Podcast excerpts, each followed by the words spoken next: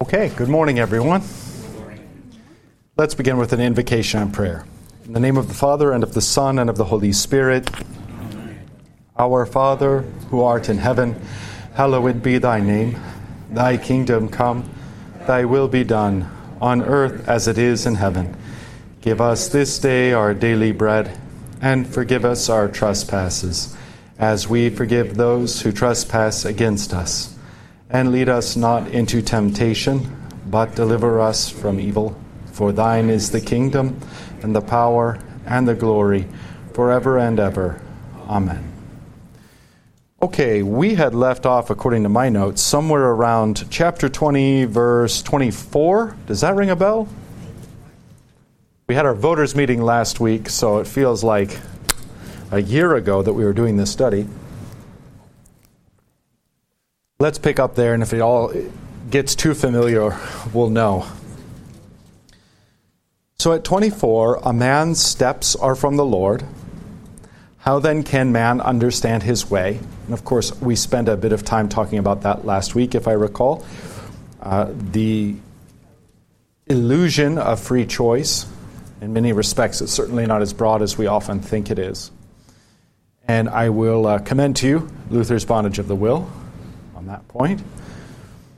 25. It is a snare to say rashly, it is holy, that is, it is set aside to God, and to reflect only after making vows. so we could put that into the category of Proverbs, the slow down Proverbs. Don't rashly make vows, not unto other people, especially not unto God. I thought I put it here in my notes, but I don't see it handy. Remember, there's that terrible story of the Old Testament man who makes the vow that whatever comes out of his tent next will be sacrificed to the Lord, and it's his daughter. What is it? Jephthah. Jephthah, thank you. Yeah, just horrific uh, example of, of this proverb. It is a snare to say rashly, it is holy, or it is set apart, and to reflect only after making vows. Probably fairly self evident. On to 26. A wise king winnows the wicked and drives the wheel over them. Oh, that sounds nice. Like the wheel of fortune? Like. so, what is this saying? To winnow the wicked is to get rid of them, right? When you winnow, you blow, sometimes the fan or something, and the chaff gets blown away while the heavier grain remains. And so to, to winnow is to get rid of. And we talked about uh, the lack of the lack of immediate punishment in our country and how that just re- ends up uh, creating more and more crime and where one is lax, thinking himself to be merciful, you end up being unmerciful because you allow the cancer to continue to be spread. You know, when you, when you have a cancer on your skin, you don't want the doctor to be merciful. You don't want the doctor to err on the side of, well, let's not take too much. Nor does he, as many of you report to me. Goes deeper than he needs to. Um, that's not only to get rid of all of the cancer, because otherwise, so if that if that harshness is exchanged for mercy, then the, the doctor performing the procedure actually does you a disservice. And if he's merciful to the cancer, he's actually being unmerciful to you. And that's the same when you're unmerciful to the, to the criminals, to the crime. Uh, you're merciful to them, then you're unmerciful to the society. And if you're unmerciful to them, you're merciful to the society. See how that works? So we talked a lot about this. I don't want to recover that ground unless it's profoundly interesting to you. But here you have a scriptural mandate to kings, to rulers of this world. There's no timestamp on it. Does anyone see an expiration date? So, wise kings will winnow the wicked. They will drive them out. They will use the sword. They will use the death penalty. The death penalty is fairly, uh, completely biblical. In fact, it's mandated scripturally. Uh, if you're a Christian and you say, I don't believe in the death penalty, you need to reread your Bible. And then drives the wheel over them. The wheel of what? Let's see if the study note can help us out. Nope. Nope. Yep. First step in winnowing was to roll a heavy weight over the stalks of grain, separating the grain from its stalks and hulls. Okay, so that's taking winnowing and the, and the wheel together, and it seems to be, I don't think it's wrong. I don't think it's wrong. Obviously, there's a sense in which this language is used, the driving of the wheel over them, uh, as chariots, as armies. So, kind of foreign policy of like, speak quietly and carry a big stick. Little more effective than like bumble noisily and never do much of anything. One kind of leads to stability and the other leads to instability. All right, a little further then, 27. The spirit of man is the lamp of the Lord, searching all his innermost parts. It's just great. It's fantastic anthropology. So, uh, your spirit is not your own. And I think spirit and soul can be used interchangeably. It's not your own, it's God's. At the heart of the spirit or soul is the conscience that's, and the conscience uh, reflects one's relationship to God and to the character of God, who He is. So, the spirit or soul of a man, and I think you could read conscience here if you wanted to get it in even tighter focus, though it's certainly not necessary, is the lamp of the Lord, searching all the innermost parts. So, you are not yours, you're the Lord's, and the Lord actually has created your soul and uses your soul as his own lamp to enlighten the whole of what's in you and to determine the whole of what's in you. This ties in very well with like Romans 1, really Romans, the whole argument, Romans 1 through 3, that unbelievers are without excuse. So Jews are without excuse uh, because they have the law that tells them their, shows them their sinfulness, reveals their sin. But even Gentiles without the law are without excuse because the conscience accuses or excuses. So I know I've talked about this in a couple of my other classes, and it's kind of becoming a well worn soapbox at this point, but briefly, I just lost my total train of thought. it's not really been my morning. Sorry about that. Let me see if I can regain it. Oh, yeah, yeah, yeah regaining the high ground so that when we talk to people, instead of coming across like pandering salesmen, would you pretty, pretty, pretty pleased by Jesus? Well, will he make my life better? I, maybe, no. Be some more suffering. But, but eternal life will be better. Well, what if you're wrong? Well, wouldn't you rather just have fire insurance? Yeah, it's kind of pandering, cajoling. What's the uh, how low can we get the cost of following Jesus? Where if you notice Jesus' way of preaching, it's the exact opposite. Jesus is always ratcheting it up and making it harder and harder and more and more difficult and count the cost. And if you don't hate your parents and your family, you're not worthy of me. Jesus' way of making disciples is entirely different than the modern Church of America. Modern Church of America is used car salesman. How low can you go? Jesus is like, uh, yeah, no, Whoever, whoever takes up the plow and takes his hand off of it is unworthy of me. Sorry. So, here too, then, um, regaining the high ground is talking to unbelievers not like a used car salesman, but talking to them as though they're accountable to God and they, and they know they are. Because guess what? Both of those things are true. There's no as though. It's just factually true. People who do not believe repress the knowledge of God that God Himself has put within them. How do I know? Because God Himself says so. And then they say, Well, I don't know, I've never experienced those things. Well, who am I going to trust? God who made you, or you who have already deceived yourself and rejected God who is the truth, and now you're self deceived, and you think you're being honest in your self deception? So the default position of Scripture is to go out, and go, go out into the world and say, You know who you are. You know what you've done. You know you're a sinner. You know you're worthy of death. You know that God has made the world. And you know by virtue of your own nasty, ugly death and the nasty, ugly death of, of the rest of us that we're all sinners and we're all alienated from Him. You know these things, they're self evident. So, That's the frame of the argument. There's nothing beyond that. Oh, you just think that because of the Bible. No, I don't. I don't need the Bible to come to those conclusions, and neither do you. It's written in your heart. Deny it all you want, but you're going to be face to face with your Maker, and He's not going to be deceived. And frankly, neither is any Christian enlightened by the Word of God. Every man is without excuse. That's what the Scriptures say.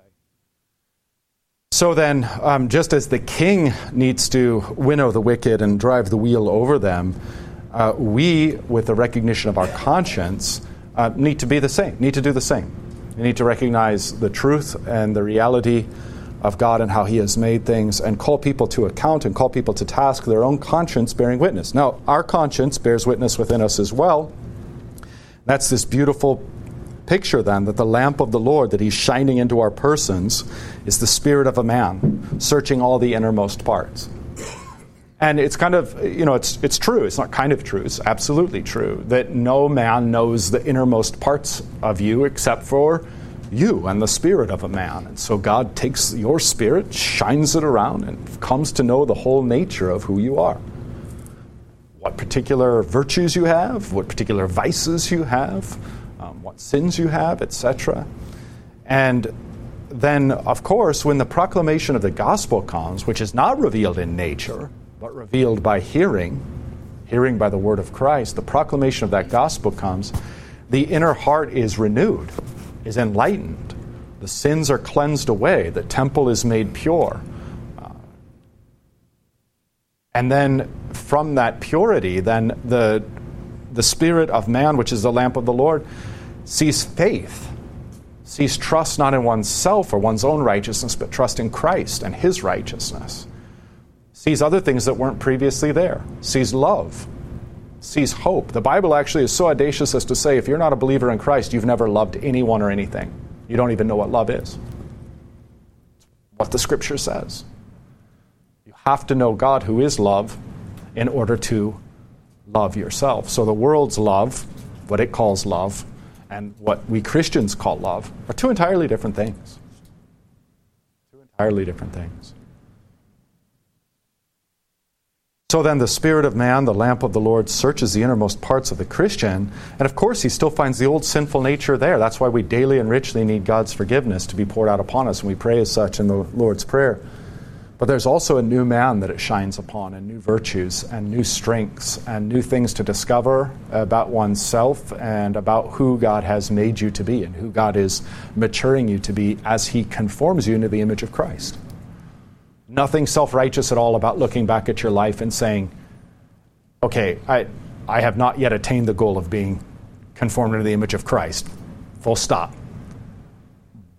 But I'm a lot more conformed now than I was 10 years ago or than I was 20 years ago. Nothing self righteous at all about that. To whom goes the glory? To God, to God alone. I'm going to do that myself.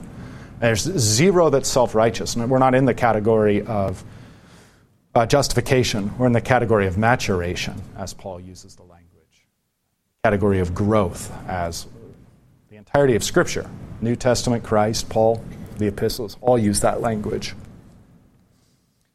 Okay, so just riffing then on this uh, beautiful poetic statement and true statement the Spirit of man is the lamp of the Lord, searching all his innermost parts. Let me pause there. Let's see what you, uh, what you think about these proverbs we've covered so far. Any of them fair game? All the way up front here.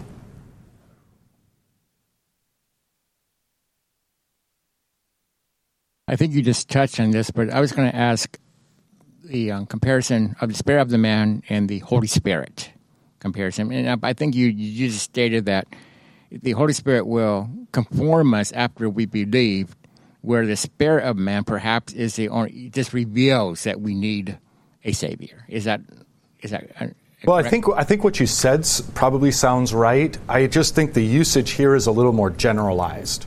So, spirit wouldn't be reflective of just Christians. Spirit would just be the innermost part of a man, his spirit, his soul. So, whether a believer or an unbeliever, God takes that as his lamp and shines around the internality, the subjectivity of each individual.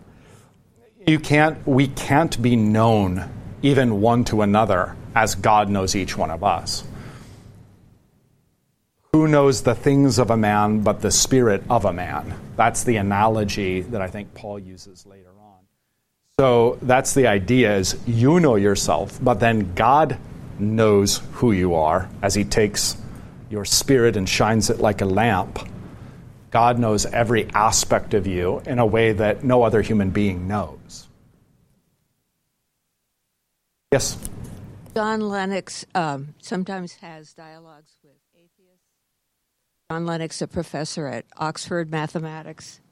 And one atheist he was talking with said that he didn't believe in God because there was too much evil in the world and God shouldn't allow that kind of evil. And Lennox said back to him, Well, if you don't believe that there's a God, but you're still left with a concept of good and evil, you have to give up the idea of God is not his fault. Yeah.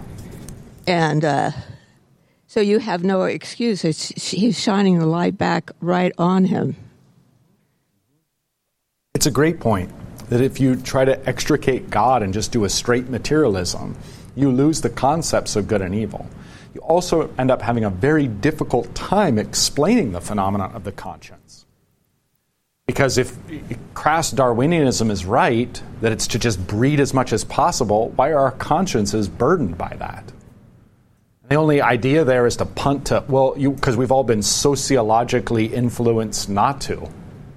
That's not really a, an answer, and especially when people continue to act upon that so, you know, which is it? And all they, they can't give a definitive answer, they can't give a definitive narrative uh, or a definitive anthropology the way Christianity can. The way Christianity can say these things are against you, the conscience exists because it's been given to you by God, and it's opposed to these animal based things because they're animal and base. They're a symptom of the fall. And they're not the mechanisms by which God creates. God does not create through sex and death. God creates through sex and life. So that's um, what we need to realize there is we've got a different anthropology, we've got a different creation story. Gee, that almost sounds like a different religion, but we can go ahead and call it science and deceive ourselves We go ahead and call it wisdom and deceive ourselves. But if you've got a different creation story, a different anthropology, a different soteriology, that is a different message of the gospel, a different message of good news, you've got a different religion through and through. Okay, I saw a hand trying to fight desperately. Yes. So, um, the spirit of man is the lamp of the Lord. And I'm reading that and I'm see, saying, uh, are we saying that the spirit of man is nothing else than the lamp of the Lord? In other words, uh, we don't have any. It's not like, oh, gee, we have this great spirit, and God uses it to get into our into our innermost being. That's what we are. We're the lamp of the Lord. We exist in Him. In Him we live and move and have our being. I'm just wondering if there's you take it even deeper to sort of a metaphysical level. There's nothing to us other than that. If we, you know, you take away the Lord and we're gone. Well, that's true. If you take away the Lord, we're gone. Yeah. I don't know, I'm a little dubious about some parts of that, especially the exclusionary parts. But I think, I mean, again, the, the point of the first half is the second half, searching all his innermost parts. And again, I'm not trying to assert, I don't think this proverb's trying to assert that God is somehow ignorant of us, but that he uses our spirits, which are conscious, to examine all parts. We're along for the ride, as it were. We are, uh, in this sense, like subject and object, or, yeah. Because we're, we're not only are we sort of shining and seeing, but He's the one who's leading us around to know ourselves as we are. You know, and I think that that's part of development. When you're a little kid, generally speaking, you grow up in at least a, a healthy environment. The, the default tends to be at least okay. I'll just can I relativize it anymore? The default tends to be that you are um, you generally have a positive self-image, and you generally also have a very narrow sense of, of yourself. And life unfolds who you are.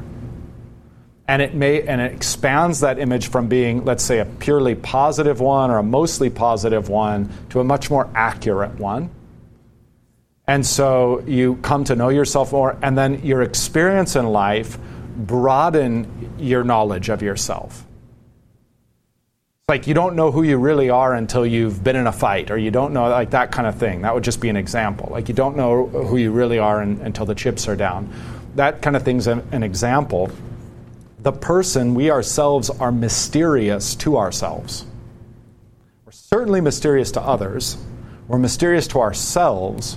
And as the light, as the lamp of the Lord is the spirit of man searching all his innermost parts, I mean, yeah, in a sense, it's the Lord bearing witness to that, but he's also causing us to shine upon and see ourselves for who we are. So again, I don't, I don't, I don't think we're probably all that far off from, you know, same thing. Okay, was there another another comment? All right, let's mosey on. 28 steadfast love and faithfulness preserve the king and by steadfast love his throne is upheld. Now this is fun because it can work as like a subjective or objective genitive type construct. I mean, you could say that the subject here is the steadfast love of God and his faithfulness preserve the king, and the steadfast love of God uphold the king's throne. But the other side of the coin is, is equally true that the steadfast love and faithfulness of the king himself preserve him. And by his steadfast love is the throne upheld. I think both are absolutely true, and this proverb invites us to meditate on both sides of that coin. Um, any position of leadership, you already know that, whether it's a king or whether it's some other civil ruler or whether it's uh, the grand poobah of some um, church body or pastors, uh, you understand that the Lord is faithful. And that's the reason for which we stand by which we stand. But it's also true that there has to be some level of reciprocity. If one is breaks steadfast love, if one breaks faithfulness, neither he nor his sitting upon the throne are long going to be there.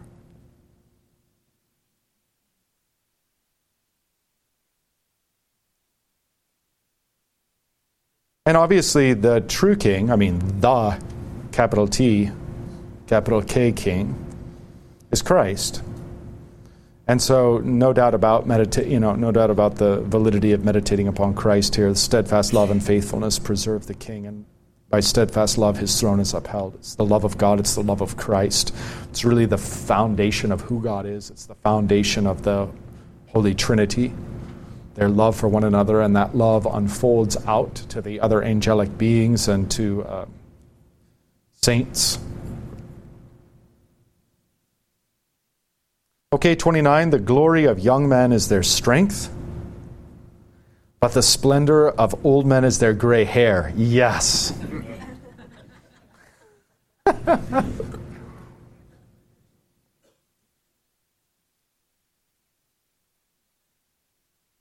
I don't know. Do we really have to say too much about that one? It's pretty self evident, isn't it? 30 blows that wound, cleanse away evil. Strokes make clean the innermost parts. This is this is just fantastic. This is um, it's nothing better than this. So this is a theme that's uh, recounted. Uh, I mean, over and over, repeated over and over in the Proverbs. And this is to turn our hearts um, as Christians to embrace um, the blows and the strokes the um, by strokes, it's like the striking of a, of a whip. So, this is how God works, and this is how God cleanses away evil within us and makes clean the innermost parts. Okay, is there a forensic righteousness credited to us for the sake of faith? Obviously. Is there an external blood of Christ that flows into our mouths internally and cleanses us from all sins, blots them out? Absolutely.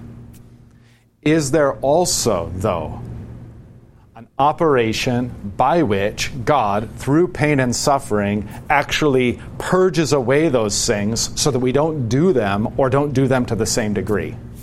Self evidently. And that's what this proverb is really talking about. It's talking about how God uses bad things, consequences, etc., to cleanse away evil and to clean the innermost parts. So, this is an aspect of God's fatherly discipline and chastisement. Remember, the New Testament scriptures even talk this way whom God does not chastise, he does not love. So, the, when bad things happen to you, it's not like the flesh immediately wants to go, oh, God hates me, or, you know, no, or, or doesn't exist, or I'm mad at him, or some stupid thing. Uh, but what the new man, as he matures, can understand is when bad things happen, you can say, God loves me. This is, um, this is given to me for my good.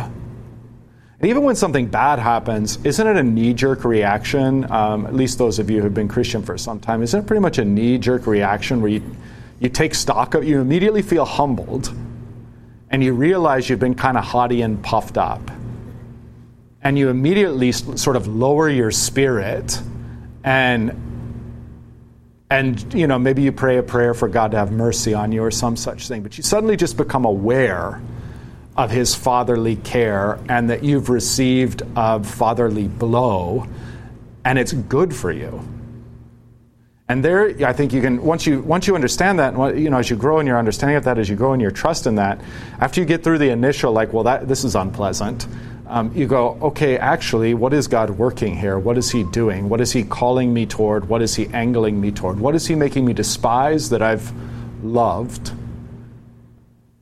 What is He making me love that I've despised? Is He calling me away from my uh, concern with uh, this or that aspect of my life that's actually become overgrown? My concern for it has become overgrown and he's now cutting that off. He's now making that a bitter thing. So I don't pursue that. Where am I going to put my intention and, and my attention? Back in him and in the things of him. So God will allow and cause all kinds of futility and frustration and pain and suffering and chastisement, all as fatherly discipline to call us back to himself. And then what is he doing internally? Blows that wound cleanse away evil. And normally blows that wound, especially before antibiotics are created, rot and fester. But now blows that wound do the opposite cleanse away evil. Strokes make clean the innermost parts. In fact, I think it's in I think it's in First John, but I'd have to go looking, where the the chastisement, maybe one of you knows if you can just, as my daughter says, Google it up if you want to Google it up. Uh, but the chastisement is actually scourging. It's the technical word that's used for the scourging of Jesus, or at least the word that, that scourging of Jesus is in John, and maybe it's in Hebrews. But it likens the scourging of Jesus. And you remember that he learned discipline? Remember that little line out of Hebrews? There's a sense in which the, that Christ, as a human, grows into the fullness of sonship grows in wisdom. He grows in stature. He learns the scriptures. He learns how to suffer. He learns how to cling to the Father even when the Father's hand is upon him in discipline. And that becomes a pattern for us so that even as he is being scourged, he's learning obedience. And so when we are likewise scourged or chastised in whatever ways, it's for the sake of learning obedience. Again, for the cleaning of the innermost parts for the cleansing away of evil. All right, probably too much on that, but we can stop there and see if you have any reflections, see if that's uh, troublesome, or any of the other proverbs are free game too. Pastor, can I uh, just ask you to uh, reflect on a couple different parallels? I'm noticing that the strokes reach the innermost part, according to this verse. Hmm. And earlier on, we're told that the candle, we, the verse we were just talking about before, the candle of the Lord reaches the innermost ah, parts. Oh, great point. And then the other one is the last. The, this is the last verse of this chapter. The last verse of the last chapter says that blows are prepared for fools. Can you reflect on the on these parallels? Okay, so I'm I'm see- Thank you, thank you. Well, maybe I maybe I will just reflect on the that good and evil befall saints and uh, unbelievers, and it can be to us, uh, it can seem to us indiscriminate or even unfair. Why do the evil prosper? Why do the good suffer? That kind of thing. And I think, uh, you know, if you took just an existential standpoint, an existential frame, it's like, okay, well, there's all this, there's all this bad stuff that's happening to me. Is it God's judgment and wrath? Is it a foretaste of the hell to come? Or is it his fatherly compassion whereby he's cleansing me and transforming me and forming me into the image of his son? That's going to depend on whether you have faith or not. If you have faith in Christ and in the free forgiveness of sins we have in Christ, then you can see that God is a loving Father and He's not giving you a foretaste of the hell to come. In fact, He's preparing you now for the heaven to come. I liken it to, you know, it's just, I liken it to the potter with the clay making a vessel. Okay. So whether you're a small vessel or a great vessel, simple vessel or an intricate vessel, when you go to heaven, your cup overflows. It's going to be heaven for everyone and equally heaven. Everyone's going to be equally full. But what God calls us to in this life, and, and you know, so he, God, God does not like egalitarianism the way we do. He's just not interested in it at all, and He doesn't care what we think. He loves diversity. And so not every Christian is called to this kind of thing. I mean, there will be Christians that are wonderfully, blessedly simple and small, and Christians that are wonderfully huge and intricate. Some of the church fathers, if you read their writings and understand their thought, they're like less men than they are cathedrals, like sort of living, breathing cathedrals. So God creates, so what God is doing through this, um, for we who are Christians, we have faith, we who know he's, what He's up to, and love Him because He first loved us. Uh, what he's doing through mu- so much of suffering and so much of life is he's like the potter with the clay. He's expanding that cup and he's making it bigger and he's making it more intricate. He's preparing us for eternal life. It's just kind of tangential to. We've totally lost sight of an accurate view of what the intermediate state is and what the state of everlasting life is. It's organically connected to this life, to who we are and what we do. It's not like, I don't know, we get these strange, we've gotten these strange ideas into our culture. Most of them are kind of Gnostic, but the idea is like, okay, as soon as you die, you get lobotomized. Then you're just sort of floating around like a cloud on the clouds with other clouds, and you're like, huh, will I remember anyone? Will I know anyone? That's like the opposite. It's more like that's, that's a better picture of hell than it is heaven. Remember um, C.S. Lewis when the, when the souls from hell step out into heaven? the grass is so hard that it's uncomfortable to them. It's tightening, it's more real, it's more concrete. That's the nature of heaven. It's also the nature of this life. Maturation is understanding reality about yourself, and it's hard, right? Because it's very uncomfortable. You realize you're way more wicked than you ever thought you were. And you realize that the world is basically a hellscape. I mean, the only thing worse is hell itself. That's sort of as you come to realize what you're looking at, it's it's abysmal, it's dark. And there's so much delusion. We ourselves are so deluded. Even the most enlightened are like waking up from a stupor, like looking in a glass dimly. And to get into heaven is to become fully awake. And it's to see everything as it truly is. And it's to become more concrete and more sharply focused. And you understand yourself and others and better and, and, and all the rest of that. So you know you've got to we've got to have this idea of then like it's not like when I die I'm suddenly going to be like who am I? When I die I'm going to know who I am for the first time. When I die I'm going to know others as they are for the first time without any delusion, without any distortion. And so then the transition into heaven is an, is an ontological transition of, uh, like in an organic sort of way. Who you are at the beginning of your life, who you are at the end of your life, these things have to do with who you are in that age which is to come. I don't know where we got this idea that everybody, like, not only do you get a lobotomy, but then we're all, like, given a pair of prison scrubs so we all look exactly the same and uh, we're all up there in exactly uniform and um, nobody knows anything. It's just kind of tabula rasa, blank slate nonsense. I mean, all of this is just enlightenment uh, that's sort of painted itself hideously over. Uh, over what Scripture reveals and paints for us as heaven. So that's that's to to lean into and understand what God is doing in suffering is in and through the suffering you endure is to understand that He's a, a master potter with clay. He's a master author writing you as a character. He is a sculptor chiseling you into the image of his son. He is working these things out, and it absolutely has effect um, on your experience in heaven. So everybody has everybody's cup runneth over. But to do a thought experiment, if you just said, okay, from here on out, I'm just going to believe in Jesus and do absolutely nothing. And I'm just, yeah, am I going to go to church? No. Am I going to help anyone? No. Am I going to pray? No. Just going to believe in Jesus. I mean, first of all, you won't actually be a Christian for very long, despite what everybody assures you to the contrary. You won't be any more than you can cut your finger off and see how long it stays alive apart from the body. But let's say hypothetically you did that. Okay, and let's say hypothetically you were right and you actually did remain a Christian somehow by God's grace, and you get into heaven, that version of you is going to be a cup like this.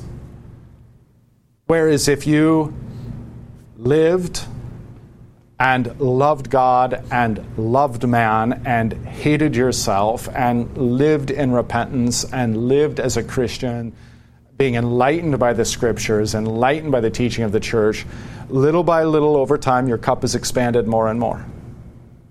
And you will enter into heaven as the larger cup than you would as the smaller cup.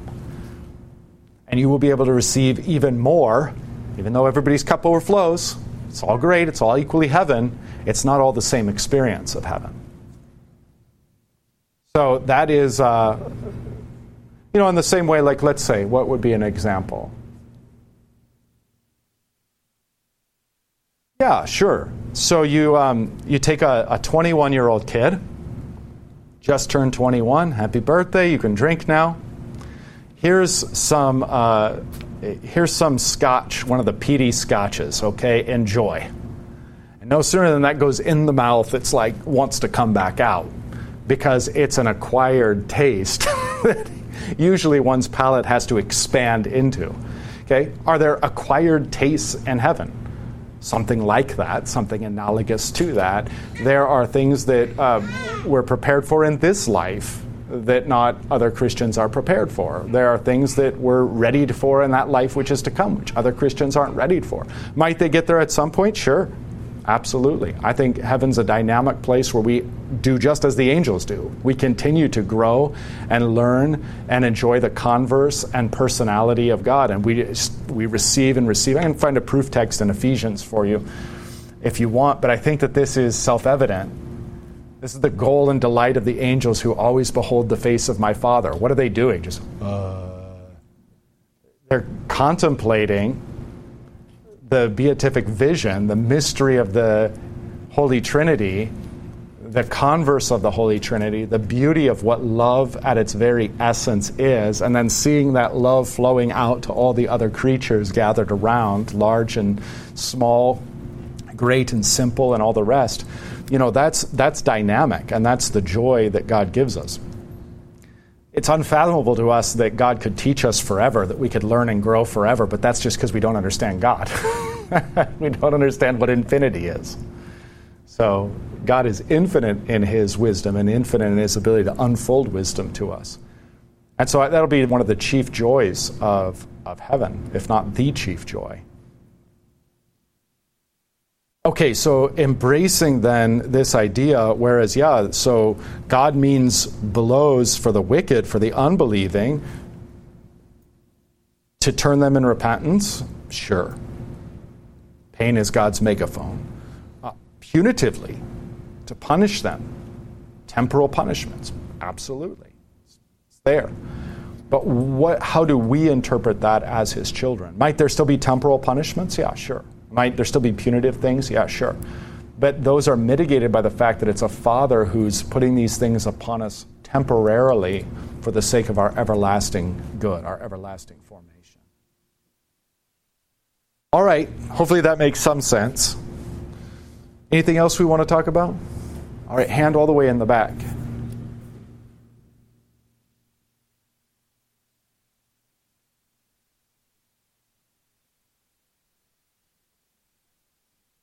Um, so a couple weeks ago, um, you kind of made the comment about um, when you go to heaven, you don't believe you're going to be made into an Asian woman. And Oh, um, yeah, yeah. So I think that's one of the most obviously true things I've said recently. and and you know a common thing that we say to people is it's okay we'll see them again do what you got to do so you could see them again you know and believe we tell people who die we'll see them again in heaven we'll see them again but the bible says you will be made new so can you um, describe what it means by we will be made new will we know people i don't I, that's that's confusing to me Yeah, it's a good question. I mean, even even now we're already made new. So you're born a sinner. You're made new into a sinner saint. You'll be made new again into just a saint, right? Um, you don't lose your memories along the way. There's no lobotomy. In fact, there's just an ever greater knowing, um, an ever greater uh, focus Right, like it's one thing to see the mountains on the horizon and they're all dusty and you can't really tell because the horizon's kind of dusty and uh, you can't really tell that much about them, but you see them. And then it's another thing as you, let's say, drive closer and closer and then you go, whoa, they're huge and they're snow capped. And you go, that's amazing. And you drive closer and closer and you might even kind of get a little deceived because you go, oh, look at the foothills.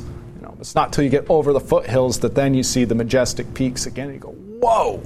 And as you're cruising around those, you get this high and rocky and diverse landscapes and critters. And uh, then you get over the first range, you think that's going to be it. And there's another range. So it's an ever increasing focus, just ever more like it's, it's not that it changes. It's not that what the it's not that your understanding of the Bible changes in and of itself. It's just that the focus becomes ever increasingly it just becomes ever increasingly clearer. And that's true then in our interaction with others.